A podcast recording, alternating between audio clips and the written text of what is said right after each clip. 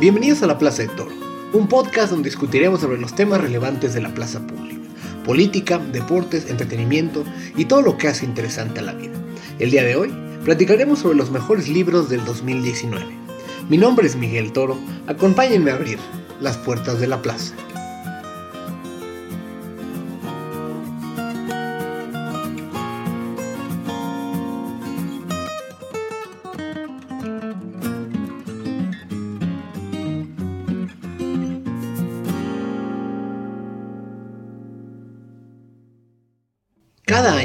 Alrededor de estas épocas, comienza uno a ver listas de las mejores cosas del año, o en el caso de los años que terminan en 9, lo mejor de la década. Muchas páginas de internet hacen rankings de las mejores películas, las mejores series, las mejores canciones, los mejores memes y por supuesto los mejores libros. Precisamente en ese tenor, el último domingo del año, el analista político Luis Rubio escribe una columna en el periódico Reforma titulada Mis mejores libros, donde explica cuáles fueron los cinco mejores libros que leyó en ese periodo. Muchas de las recomendaciones que le he leído a Luis en la columna han acabado siendo parte de mi biblioteca, ya que tienden a ser de temas relevantes y destacados. En este mismo sentido, he optado por que el último podcast de cada año sea una recopilación de los mejores libros que han leído diversas personas inteligentes que conozco.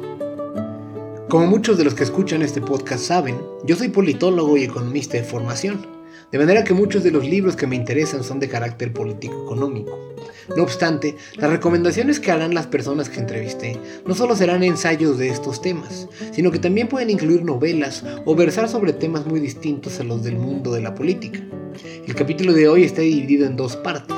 Primero escucharán a varios de mis conocidos recomendar el mejor libro que leyeron en el 2019, para después yo platicarles los 5 mejores libros que me tocó leer en este año. Espero que gracias a este episodio descubran algunos textos interesantes que puedan ser de su agrado.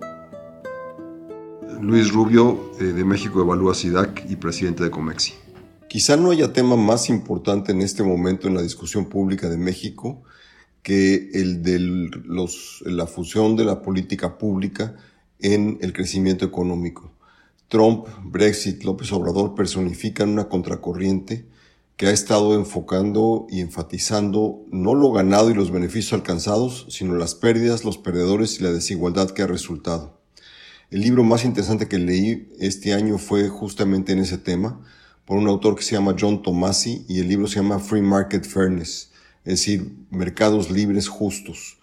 Lo que él hace es un planteamiento filosófico que argumenta que sí es posible lograr las dos cosas, tanto la eficiencia económica que proveen los mercados con la justicia que reclama la población. El libro versa sobre todo sobre dos pensamientos fundamentales, uno el de Hayek, que es el héroe de los liberales, pero también el de John Rawls, que es el héroe de quienes persiguen la justicia a partir de la igualdad. Para Tomasi, la legitimidad democrática solo es alcanzable cuando se logra con la presencia de justicia social y los derechos de propiedad. Soy Iliana Rodríguez Santibáñez y soy profesora investigadora del Departamento de Derecho del TEC de Monterrey, Campus Ciudad de México. Pues a mí me encantaría hablar de dos libros que me fascinaron en este año y que son totalmente atemporales y bastante divertidos. Primero me gustaría mucho hablar del libro de Jorge Ibargüengoitia sobre instrucciones para vivir en México, un México atemporal, donde podemos adaptar cada uno de los capítulos del libro que es tremendamente gracioso, irónico y divertido. Em, la descripción que hace Ibargüengoitia de nuestro México. Y por ejemplo, hay un capítulo que viene muy, muy bien a bien a lo que está pasando ahora, que se llama Los inquilinos nuevos, hallazgos siniestros, de cómo se puede llegar a un lugar y buscar en una casa que se renta. Eh, pienso, por ejemplo, en un Airbnb, cosas que dejaron los anteriores inquilinos y que nos pueden parecer interesantes y reveladores sobre la vida de los otros. Y en este sentido, el capítulo de los inquilinos nuevos, hallazgos siniestros, justamente habla en una mm, parodia o analogía de cómo puede llegar un nuevo gobierno y encontrar lo que el anterior hacía y cómo puede denunciar lo que ahí pasaba para dar un dejo de transparencia sobre lo que hace este nuevo gobierno. Entonces, este libro me parece bastante interesante, pero sobre todo mucho, muy, muy, muy divertido. Y otro que también me parece fenomenal es el libro de Bart Levy, El, el escribiente, de Herman Melville.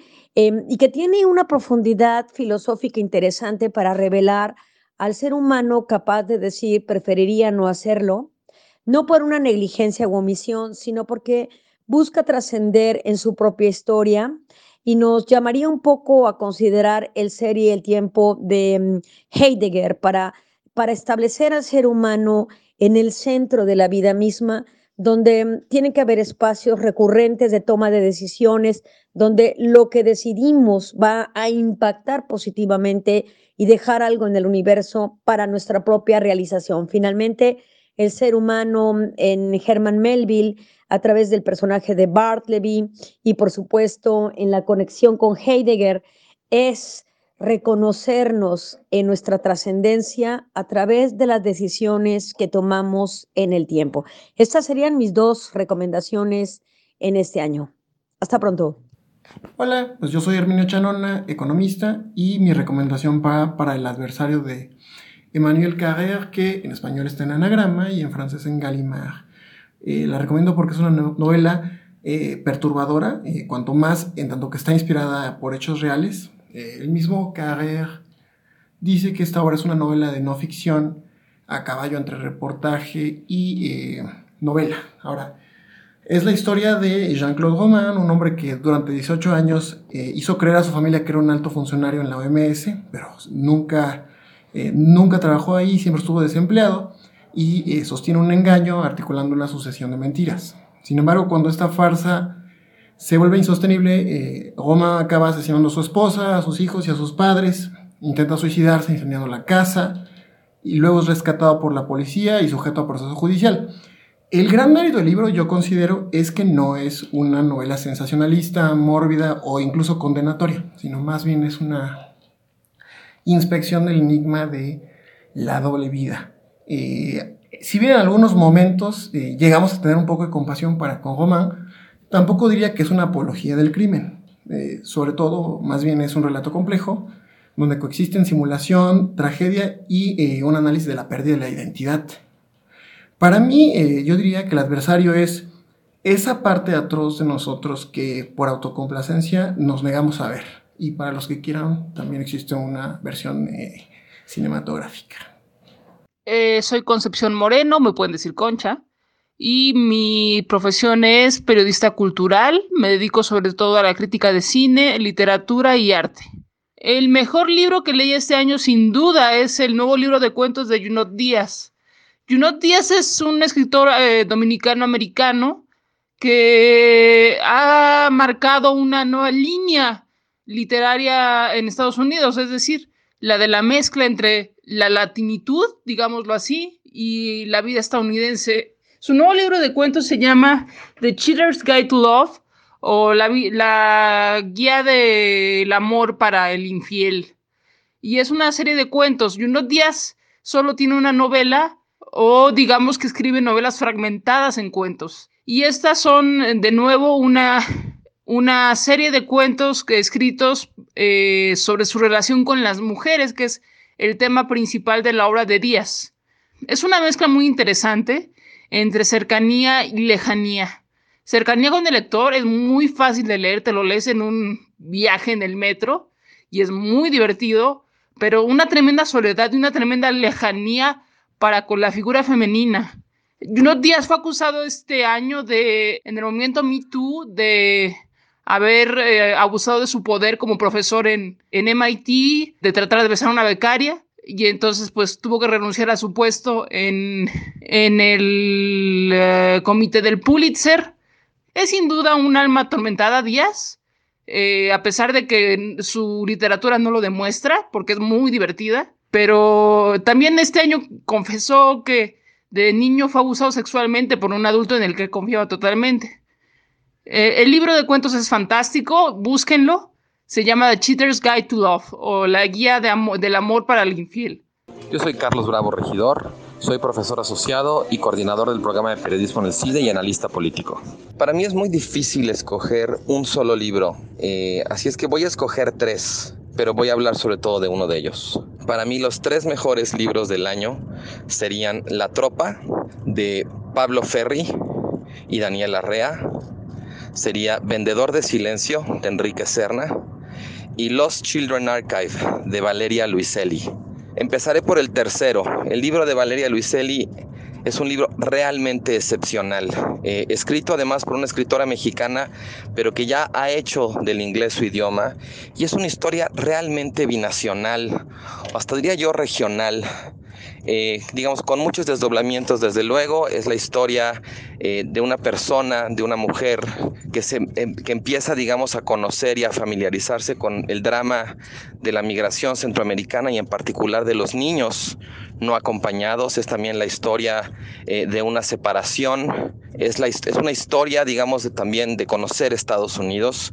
el otro que mencioné es el de Enrique Serna, Vendedor de Silencio una historia sobre un personaje oscurísimo del pasado mexicano, periodista de Negri, donde se puede ver también, eh, digamos, lo peor del, viejo, de la vieja relación, aunque bueno, eso de vieja habría que ponerlo entre paréntesis, entre los medios y la prensa. Eh, y es un libro, digamos, que para mí echa por tierra un viejo adagio que les encanta a los periodistas de Kapuczynski, que dice que para ser un buen periodista hay que ser una buena persona. Eh, creo que la historia de Negri es la historia de un tipo que era un buen periodista. El propio Julio Scherer decía que era de los mejores, pero que de buena persona no tenía nada y que también tiene desdoblamientos muy interesantes, por ejemplo, en términos de concepciones de la masculinidad o el tema también, digamos, de, la, de las relaciones públicas. Y finalmente el libro de la tropa, ¿por qué mata a un soldado?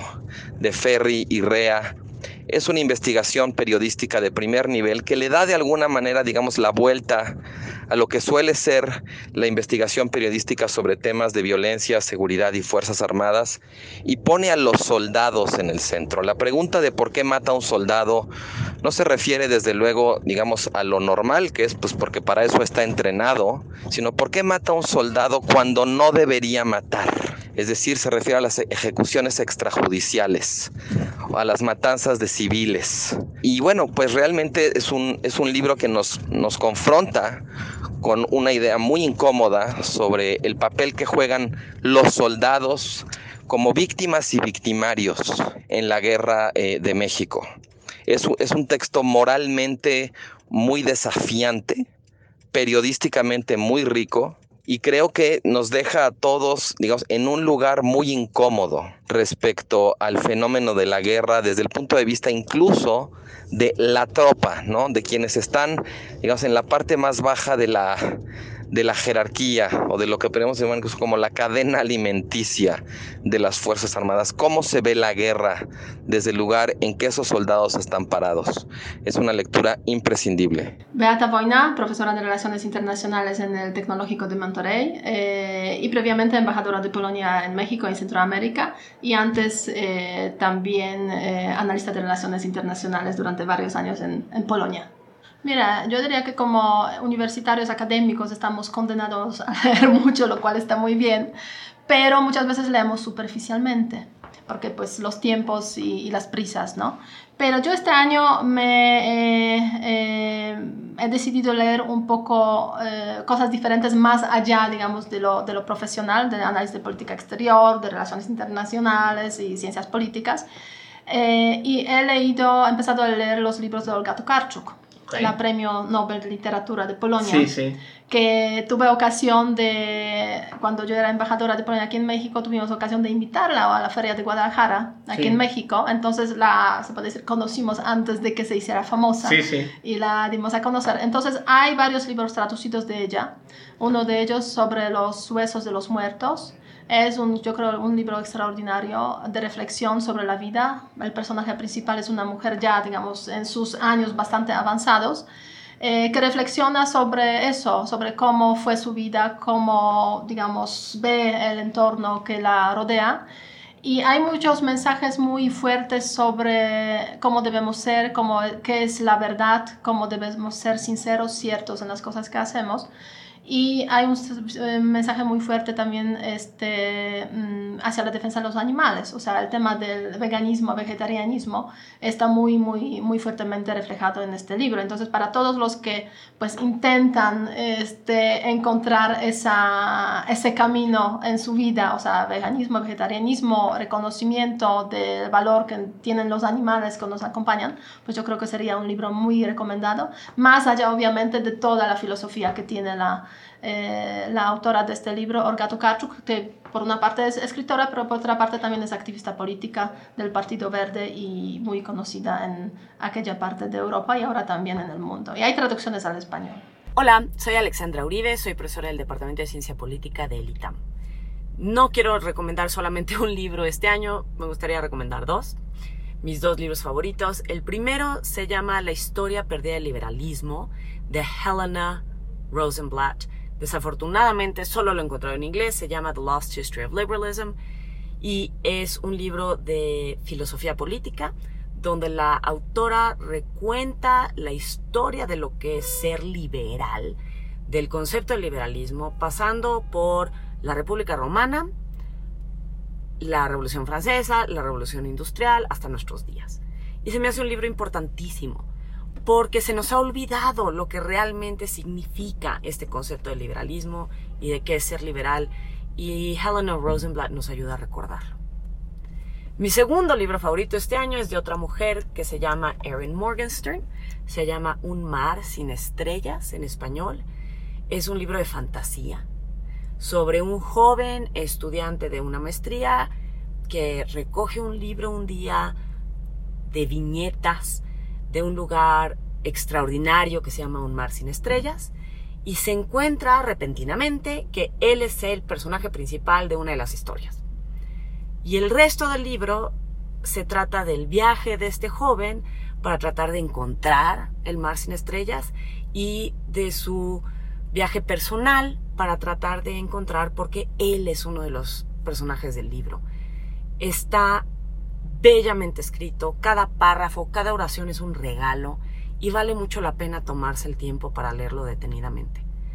Soy Celia Toro, profesora investigadora del Colegio de México, del Centro de Estudios Internacionales.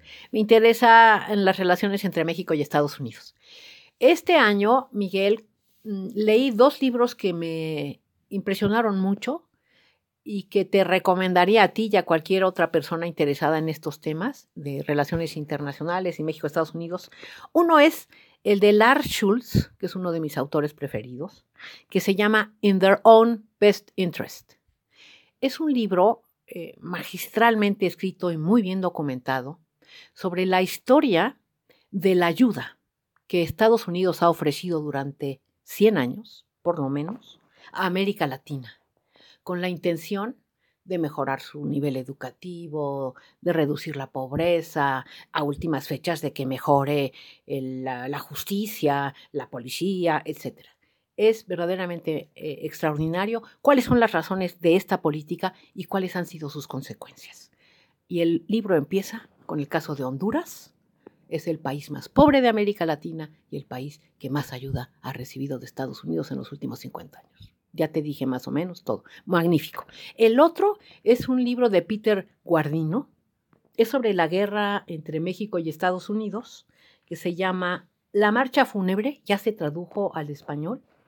Eh, una historia es una historia de la guerra entre México y Estados Unidos. Eh, muy interesante porque Guardino trata de averiguar quiénes pelearon esa guerra quiénes eran esas personas que fueron a la guerra en los dos lados, tanto en México como Estados Unidos, y, qué instituciones los avalaban. De alguna manera, por qué perdimos la guerra, pero sobre todo, quiénes son las sociedades que se movilizan, cuáles son en torno a la guerra del 47, la guerra de 1946-1948. Esos son dos grandes libros que vale la pena, eh, yo creo que leer. Y en otro ámbito no académico, eh, les recomiendo muchísimo que lean a Ferdinand von Schirach. Es un abogado alemán penalista, ya retirado, que empieza a escribir sobre los casos que tuvo que resolver. Y un pequeño librito que se lee además muy fácil y, es casi por entregas porque son 10 o 12 casos que él tuvo que ver, eh, se llama Crímenes. Y fue publicado en 2009, traducido ya al español del alemán. Eh, lo recomiendo muchísimo. Si acaso, otro libro que leí que me lo disfruté enormemente es un libro de Mark Twain que se llama Los diarios de Adán y Eva. Es realmente mm, magistral, muy bueno, sutilísimo, hablando sobre la historia de Adán y Eva en el jardín del Edén, antes de que los expulsen del paraíso. Creo que vale muchísimo la pena leerlo. Es un libro, desde luego, de 1906, es de Mark Twain, pero ya está la versión en español preciosa. Hay unas ediciones divinas. Hemos escuchado las recomendaciones literarias de varios de mis conocidos que tuvieron oportunidad de participar en el episodio de hoy. A todos ellos les agradezco su tiempo y su disposición para poder comentarnos cuáles han sido los mejores libros que han leído. Al volver de la pausa, platicaré cuáles fueron los 5 libros que a mí más me gustaron este año. Estás escuchando La Plaza de Toro, no le cambies.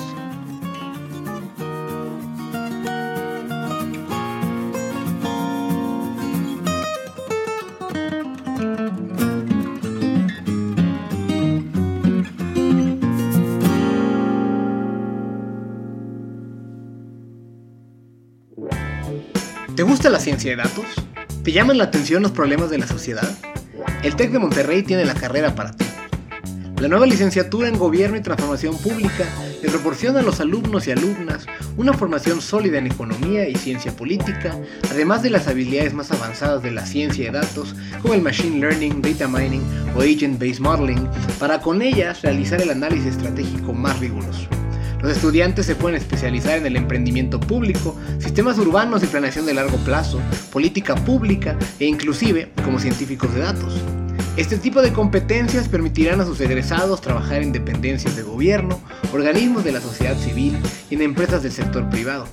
Aprende a utilizar las tecnologías más avanzadas para la obtención, manejo y visualización de datos y con ello sé parte de las oportunidades más relevantes de México y el mundo. No es que el mundo haya cambiado. Lo cambian las personas como tú. Las que viven sin miedo a equivocarse. Las que no se conforman. Las que no se detienen por nada. Es que el mundo gira por los incansables. Por los que no aceptan un no. Por los que saben que pueden hacer lo imposible que nunca renuncian hasta lograrlo. Así que incansables, soñadores, libres, desaparezcan fronteras, sigan sin conocer límites y rompan reglas. Porque si alguien va a hacer que este mundo sea lo que soñamos, son ustedes. Libera tu potencial transformador. Tecnológico de Monterrey. El 2019 fue el primer año que me desempeñé como profesor universitario de tiempo completo, y por tal motivo pude leer muchos más libros de los que normalmente estaba leyendo al año. Preparar las clases que impartí, además de las que estoy diseñando para futuros semestres, implica revisar los textos de muchos autores. En ese sentido, cuatro de las cinco recomendaciones ocupan temas de economía política que me parecen indispensables en los cursos universitarios de hoy, pero también en el conocimiento general de la gente.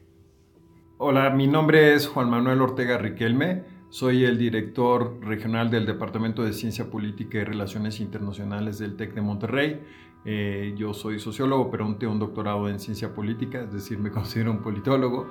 Y el libro que este año me pareció, que tal vez me gustó más, es el de Nadia Urbinati, de Me the People. El mejor libro que leí en 2019 es Me the People de la politóloga Nadia Urbinati. Como apuntaba Juan Manuel, el libro de la profesora de Columbia, que literalmente se traduce Yo la gente, es una fantásticamente brillante explicación del populismo en el mundo.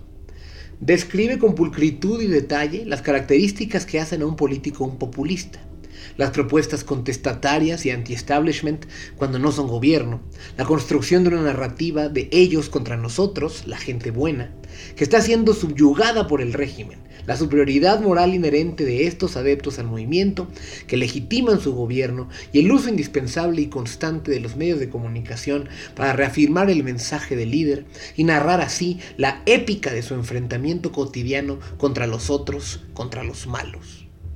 Una forma de hacer política que se está repitiendo en muchas partes del mundo. En Italia con el movimiento Cinque Stelle, en España con Podemos, en Venezuela con Hugo Chávez, en Brasil con Bolsonaro, en la Gran Bretaña con los políticos en favor de la campaña del Brexit, en Estados Unidos con Donald Trump y que se está repitiendo en diversos continentes, en buena medida, porque el populismo es una extensión extrema de la democracia.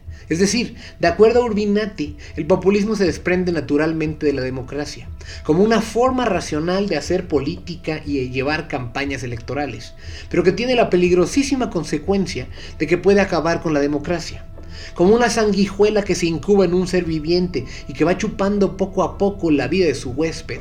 El parásito del populismo tiende al autoritarismo de manera involuntaria, pero casi natural, porque presupone una única mayoría buena, entre comillas, a priori, de forma que las elecciones solo tendrían que ser un plebiscito que confirmen la voluntad de esta mayoría buena, voluntad siempre y únicamente encarnada en el valeroso líder del movimiento. En los gobiernos populistas, los movimientos políticos que los llevaron al poder tienden rápidamente a desencadenar en gobiernos que tienen una sola forma de pensar, donde no se permite fácilmente el disenso y por lo tanto no se puede sustituir al líder en el gobierno.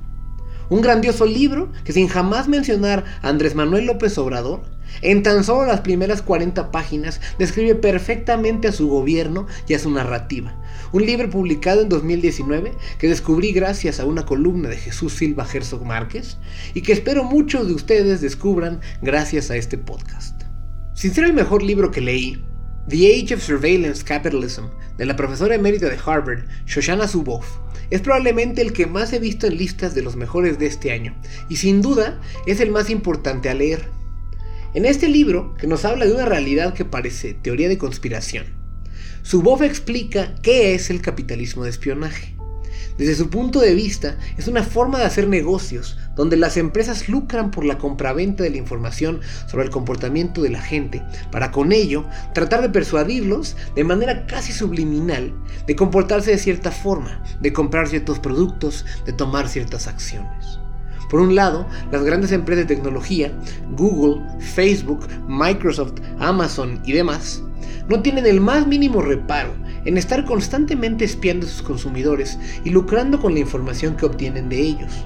Tras más de 7 años de investigación, Zuboff expone que no solo nos espían a través de todos nuestros aparatos electrónicos, sino que poco a poco el modelo de negocio de estas empresas y las narrativas que han vendido han ido condicionándonos a aceptar este despojo de nuestra privacidad para crear lo que ella llama mercados de futuros del comportamiento de la gente, con lo que las empresas dueñas de la información especulan tratando de pronosticar qué tipo de tendencias tendrán sus consumidores ahora pronto y después.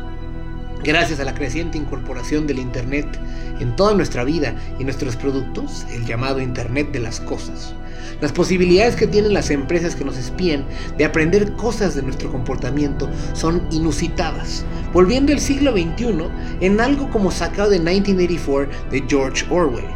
Saben todo de nosotros, prácticamente la gente les regala esa información. Cada vez que compartimos en redes qué comimos, cada vez que usamos nuestra app de cuánto corrimos, que llegamos a un lugar dirigidos por Google Maps, que por la flojera de crear una cuenta, nos registramos en una nueva app desde nuestro Facebook y con ello le pasamos toda esa información a la empresa de Mark Zuckerberg, estamos engrosando las arcas de lo que saben de nosotros estas empresas de tecnología. Y sí, Ciertamente el tener mayor información de nuestras preferencias permite a todas las empresas hacernos ofertas mucho más personalizadas pero también incrementa la probabilidad de que estas mismas empresas puedan hacer discriminación perfecta de precios. Cada vez que descargamos una aplicación porque un influencer nos dice que está padre, la gente no se percata que su juego de cambiar las facciones de su cara en el app de moda está permitiendo a los rusos obtener otro tipo de información.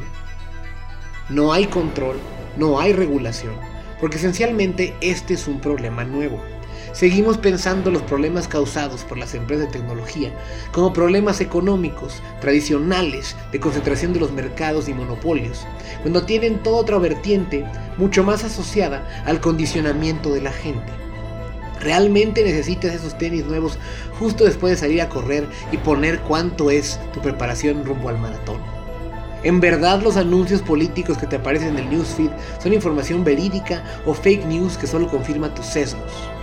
Las novelas distópicas del Big Brother eran ciencia ficción, pero ahora son bastante más reales. El Big Other, como le llama su voz a esta especie de clero de empresas de tecnología y quienes las manejan, están jugando al titiritero con miles de millones de personas, poniendo en riesgo la estabilidad democrática y la libertad humana. Zuboff escribe en el libro que si el impacto del capitalismo industrial sin control del siglo XX llevó a los problemas del medio ambiente que han desencadenado el cambio climático, no quiere ponerse a pensar cuál será el impacto que el capitalismo de espionaje tendrá en el siglo XXI sobre la raza humana. Como tercera recomendación este año, propongo el nuevo libro de economía política de los famosos autores de Why Nations Fail, Daron Ajemoglu y James Robinson, titulado The Narrow Corridor. El Corredor Estrecho es un libro que habla sobre la relación que tienen los estados con la libertad de las sociedades que los conforman. En palabras de los profesores del MIT y la Universidad de Chicago, la libertad es algo frágil y que pocas personas en la historia de la humanidad han podido realmente disfrutar. En muy pocos países realmente se goza de libertad, inclusive en el año 2019. Y esto sucede porque alcanzar el tipo de instituciones que controlen a las élites es algo que muy pocos estados han logrado. Implica pasar por un corredor muy estrecho, donde muchos países se atoran. Por un lado, han existido estados déspotas y autoritarios donde no importan los derechos de las personas, así como también estados ausentes donde no existe siquiera la capacidad de proteger estos derechos. Entre ellos también hay leviatanes de papel, como es el caso de México y la mayoría de los países latinoamericanos, donde existe la semblanza de un Estado, pero este es más un aparato burocrático poco funcional que tiende a ser bastante autoritario con quienes piensan diferente que el gobierno. Es un Estado engorroso y casi nunca le resuelve sus problemas a la gente. Es más, este tipo de estados rara vez controlan el territorio más allá de ciertas ciudades clave. Alcanzar el punto de tener un Estado maniatado, donde las instituciones controlen al gobierno y a las élites, implica mantener un balance precario entre la sociedad y élites político-económicas, que no necesariamente quieren cooperar. Para ello, las instituciones tienen que fomentar una ciudadanía en constante movilización y dispuesta a participar en la vida pública. Otro de los muy buenos libros que leí este año fue The Third Pillar del profesor de la Universidad de Chicago, Rajuram Rajan.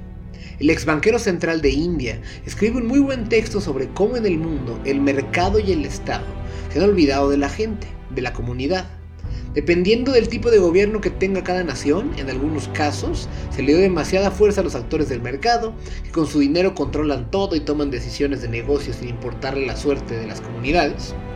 Mientras que en otros casos, gobiernos centralizadores y con deseos de omnipresencia no solo no han sido capaces de corregir los problemas económicos de las personas, sino que más bien se han esforzado por perpetuarse en el poder a partir del control de la vida de la gente. Es un libro que relata cómo las fallas del mercado y las fallas de gobierno se tienen que ir resolviendo dándole más fuerza a la comunidad, permitiendo que las diferencias de las personas florezcan y que tras garantizar un piso más parejo para todos, sean las personas y las comunidades pequeñas las que rescaten a sus países de los grandes problemas del siglo XXI. Finalmente, como le hago cada año cuando hago mis listas de los mejores libros que leí, siempre guardo el último espacio para el mejor cómic o novela gráfica que termine aunque estuvo difícil la decisión, ya que el fantástico escritor australiano Tom Taylor escribió este año la épica historia de un apocalipsis zombie en el universo de DC Comics en su novela gráfica de Deceased. El honor del mejor cómic que leí pertenece a la maxiserie de DC Comics Doomsday Clock. El reloj del juicio final, como se traduciría al español, fue escrita por Jeff Jones, dibujada por Gary Frank y coloreada por Brad Anderson, todos ellos grandes en el medio. Este cómic es una especie de continuación al mejor cómic de la historia, Watchmen, del británico Alan Moore, que más que secuela, introduce a los personajes de ese universo distópico al mundo de Batman, Superman, la Mujer Maravilla y el resto de la Liga de la Justicia.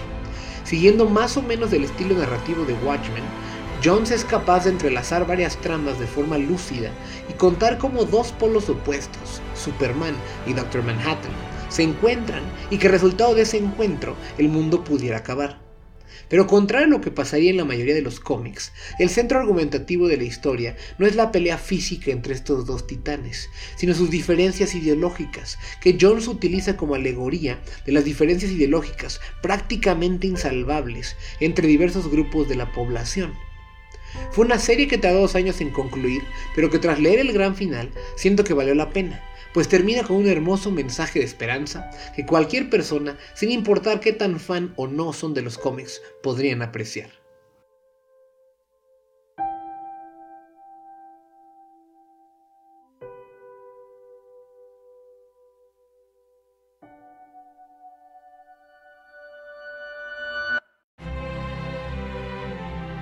Con esto hemos llegado al final de esta segunda temporada en la Plaza de Toro. Esperamos les haya gustado mucho. El próximo año continuaremos platicando con expertos académicos sobre las diversas causas que impiden que México pueda crecer. Nos concentraremos en temas asociados a la falta de Estado de Derecho, como son la inseguridad y la corrupción. También platicaremos sobre el problema de la concentración de los mercados y el tipo de efectos que eso tiene sobre la gente más pobre. Adicionalmente, estoy trabajando en un episodio sobre la importancia de la salud mental entre las personas, particularmente en los jóvenes. Y finalmente, tendremos también los episodios asociados a los premios Oscar y diversas películas de la cultura pop. Les pido que si el podcast es de su agrado, nos ayuden a llegar a más personas, compartiéndolo con sus amigos en Facebook, Twitter y sus demás redes sociales. Recuerden que pueden encontrarlo en el app de Podbean, iTunes y en Spotify. Si pueden, déjenos un comentario o un review. Para cualquier cosa me pueden encontrar en Twitter en arroba Miguel Ángel Toro. Les deseo una feliz Navidad y que tengan un gran año 2020. Felices fiestas. Muchas gracias por escucharnos. Mi nombre es Miguel Toro y es momento de cerrar las puertas de la plaza.